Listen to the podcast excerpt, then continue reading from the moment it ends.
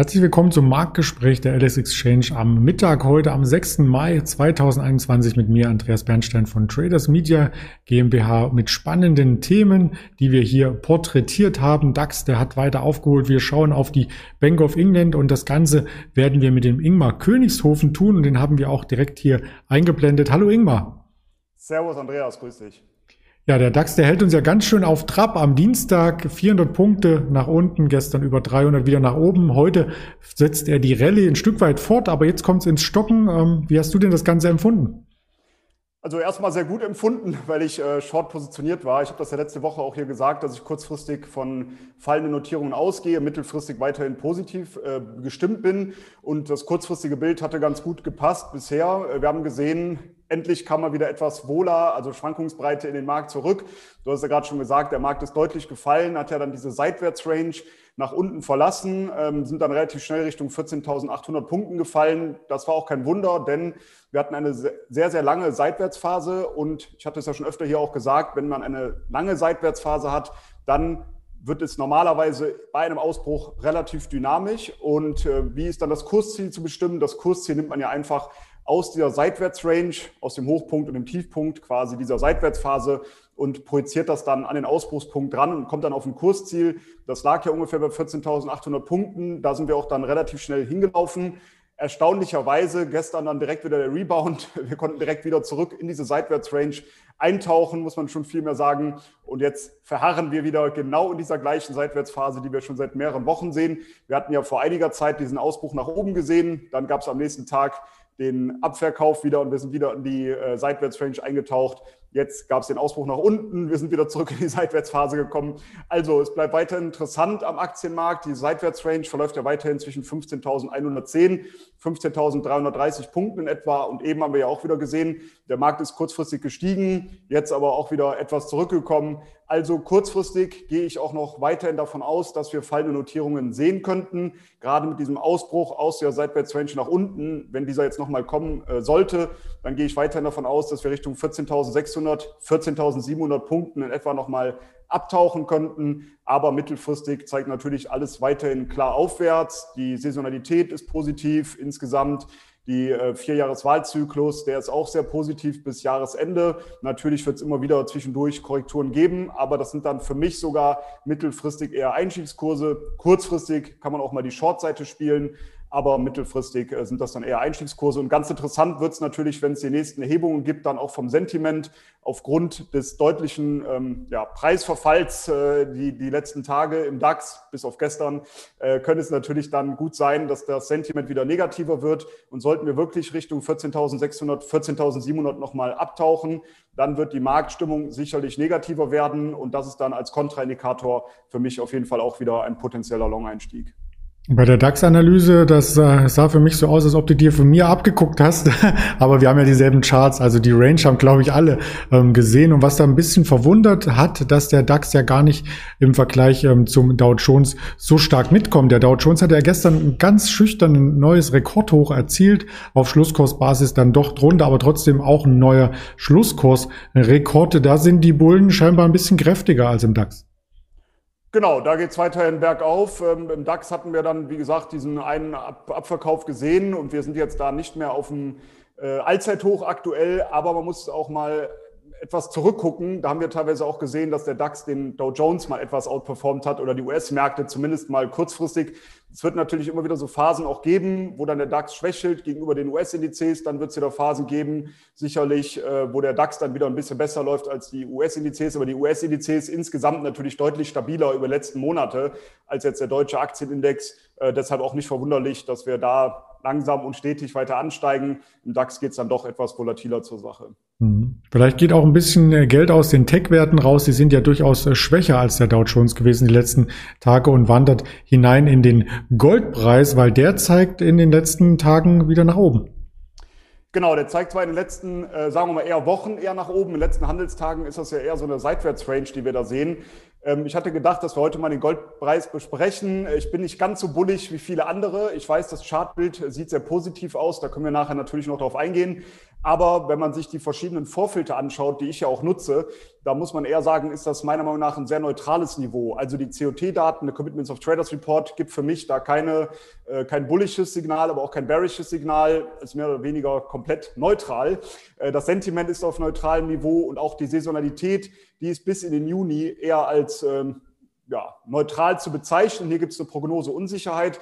Das heißt also, wenn wir in einem, ähm, in einem saisonalen Chart eine Seitwärtsphase sehen, dann heißt das ja nicht unbedingt, dass der Markt seitwärts laufen muss äh, oder mit einer erhöhten Wahrscheinlichkeit seitwärts laufen sollte, sondern das bedeutet einfach nur, dass wir eine Prognoseunsicherheit haben. Kann man sich ganz einfach vorstellen, wenn man sich einen saisonalen Chart über 30 Jahre anschaut, 15 Jahre steigt der Markt, 15 Jahre fällt der Markt und wenn das ungefähr im gleichen Maße stattgefunden hat, was kommt dann raus am Ende des Tages? Eine Seitwärtsphase.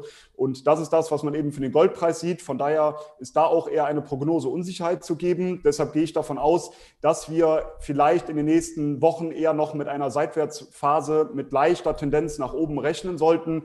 Gibt ja viele, wie gesagt, die schon davon ausgehen, dass der Goldpreis jetzt Vollgas gibt. Schon in den letzten Wochen hört man ja sehr, sehr viele positive Stimmen, nachdem es ja dann doch etwas heikler auch mal äh, zurückging im Goldpreis. Ich bin da etwas vorsichtiger. Ich sehe schon die Tendenz eher leicht aufwärts aber eher seitwärts aufwärts. Und ganz wichtig immer dazu zu sagen, dass es hier um Trading-Strategien geht, also um Swing-Trades, die vielleicht einige Tage oder Wochen andauern. Das hat nichts damit zu tun, dass man sicherlich auch Gold langfristig im Depot haben sollte, weil ich dann oft die Nachfrage kriege, wieso hast du den FFS gegen Gold? Das macht doch langfristig sicherlich Sinn. Ja, sicherlich macht es langfristig Sinn, auch Gold im Depot zu haben, aber wir reden hier über gewisse Trades, die halt nur einige Wochen eventuell andauern.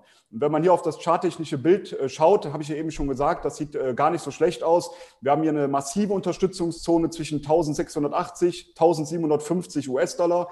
In dieser Range ist der Markt in der Vergangenheit relativ häufig gedreht als es ein Widerstand war, immer wieder nach unten abgeprallt. Und jetzt ist es eben Unterstützung. Genau zwischen dieser 1680, 1750 konnte sich der Goldpreis immer wieder fangen und danach wieder ansteigen. Deshalb sieht das von der charttechnischen Seite sehr, sehr positiv aus. Und solange dieser Unterstützungsbereich hält, gehe ich davon aus, dass wir Richtung 1840, später sogar 1950 US-Dollar ansteigen sollten. Aber immer mit diesem Hintergedanken, dass das Ganze auch etwas dauern, kann, dass wir vielleicht eher so eine schleichende, äh, seitwärts bis leicht aufwärts verlaufende Tendenz erleben könnten. Das klingt spannend. Das werden wir auf alle Fälle hier weiter uns noch mit anschauen. Und was wir uns auch anschauen sollten vor dem Hintergrund der Zinssatzentscheidung dieser Woche. Letzte Woche gab es ja die FED, davor die EZB. In dieser Woche ist die Bank of England dran. 13 Uhr das britische Pfund. Und da hast du uns auch ein Chartbild mitgebracht. Genau, heute um 13 Uhr ist es soweit, dann wird es ganz interessant, ob es hier Änderungen gibt. Äh, ich glaube nicht, und das ist auch die Erwartung des Marktes, dass es eine Änderung der Zinsen gibt, aber es wird spannend zu sein, ob hier eben neue Aussagen kommen über potenzielle Inflationen oder Inflationserwartungen und die wirtschaftliche Entwicklung, da wird es sicherlich die ein oder andere Aussage geben. Und das ist auch das, was erwartet wird, dass dazu etwas äh, kommt, was den Markt natürlich bewegen kann. Und ich hatte ja eben schon angesprochen beim Goldpreis, dass ich eben verschiedene Vorfilter benutze. Und diese sehen für das britische Pfund gegenüber dem US-Dollar sehr interessant aus. Allerdings für die Short-Seite. Also die Commercials, wenn man sich den COT-Report anschaut, die sind deutlich netto short positioniert. In der Vergangenheit gab es danach oftmals Abwärtsbewegungen beim britischen Pfund gegenüber dem US-Dollar. Das Sentiment ist sehr, sehr bullig. Als Kontraindikator zeigt mir das eben auch an, dass die Short-Seite zu favorisieren ist. Und schlussendlich ist die Saisonalität jetzt im Mai auch negativ. Der April war noch sehr, sehr positiv. Deshalb hatte ich beim letzten Mal, als wir darüber gesprochen haben, auch noch gewarnt, habe gesagt, Zwei Vorfilter zeigen zwar die Shortseite an, aber die Saisonalität ist für den April äh, deutlich positiv. Da muss man noch ein bisschen aufpassen. Jetzt kommen, sind wir in den Mai übergegangen. Jetzt ist die Saisonalität für den Mai auch negativ. Deshalb kann ich mir gut vorstellen, dass wir jetzt hier im Mai auch äh, fallende Notierungen sehen werden beim britischen Pfund gegenüber dem US-Dollar. Und auch vom Chartbild her sieht es sehr, sehr interessant aus, denn wir haben bei 1,40 Dollar einen massiven Widerstandsbereich. Da ist der, das britische Pfund ja immer wieder abgeprallt in den letzten äh, Wochen. Deshalb gehe ich auch davon aus, dass wir dieses Mal auch hier nach unten abprallen. Aber es wird natürlich auch massiv davon ähm, abhängen, was heute für Aussagen getroffen werden. Und das wird natürlich den Markt bewegen. Deshalb ist es interessant, hier auf jeden Fall mal drauf zu blicken. Und sollte jetzt die 1,40 weiterhin halten, dann gehe ich davon aus, dass wir sehr kurzfristig Richtung 1,38, später sogar 1,37 fallen könnten ähm, beim Währungspaar britisches Pfund gegenüber US-Dollar.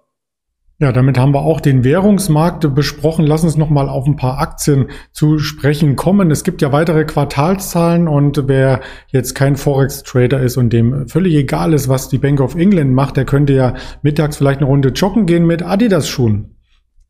genau, ja, da kommen morgen äh, auf jeden Fall die Quartalszahlen. Man darf gespannt sein, wie es da weitergeht.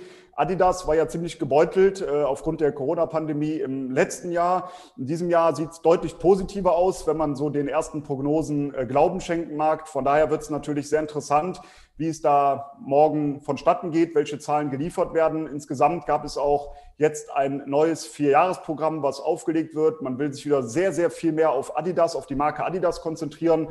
Die Marke Reebok, die soll abgestoßen werden, die soll verkauft werden. Also wieder voll auf die Marke Adidas soll sich konzentriert werden. Und ähm, da sieht man eben sehr positiv in das aktuell laufende Jahr, Geschäftsjahr auch. Deshalb darf man gespannt sein, wie es hier äh, morgen aussieht. Und wenn man hier auf den Chart schaut, dann sieht man eben eine deutliche Unterstützung bei 254 Euro.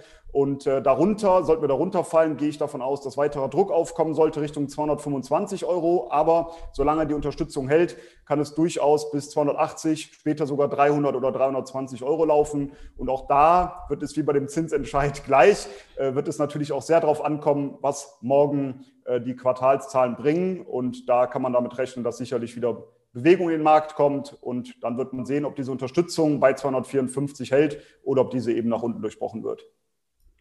Da wir uns ja immer noch im Lockdown befinden, kann man nicht ins Sportgeschäft gehen, um sich den Adidas Schuh zu holen, sondern muss ihn sich bestellen. Und das würde ich bei Zalando tun. Lass uns die auch noch anschauen.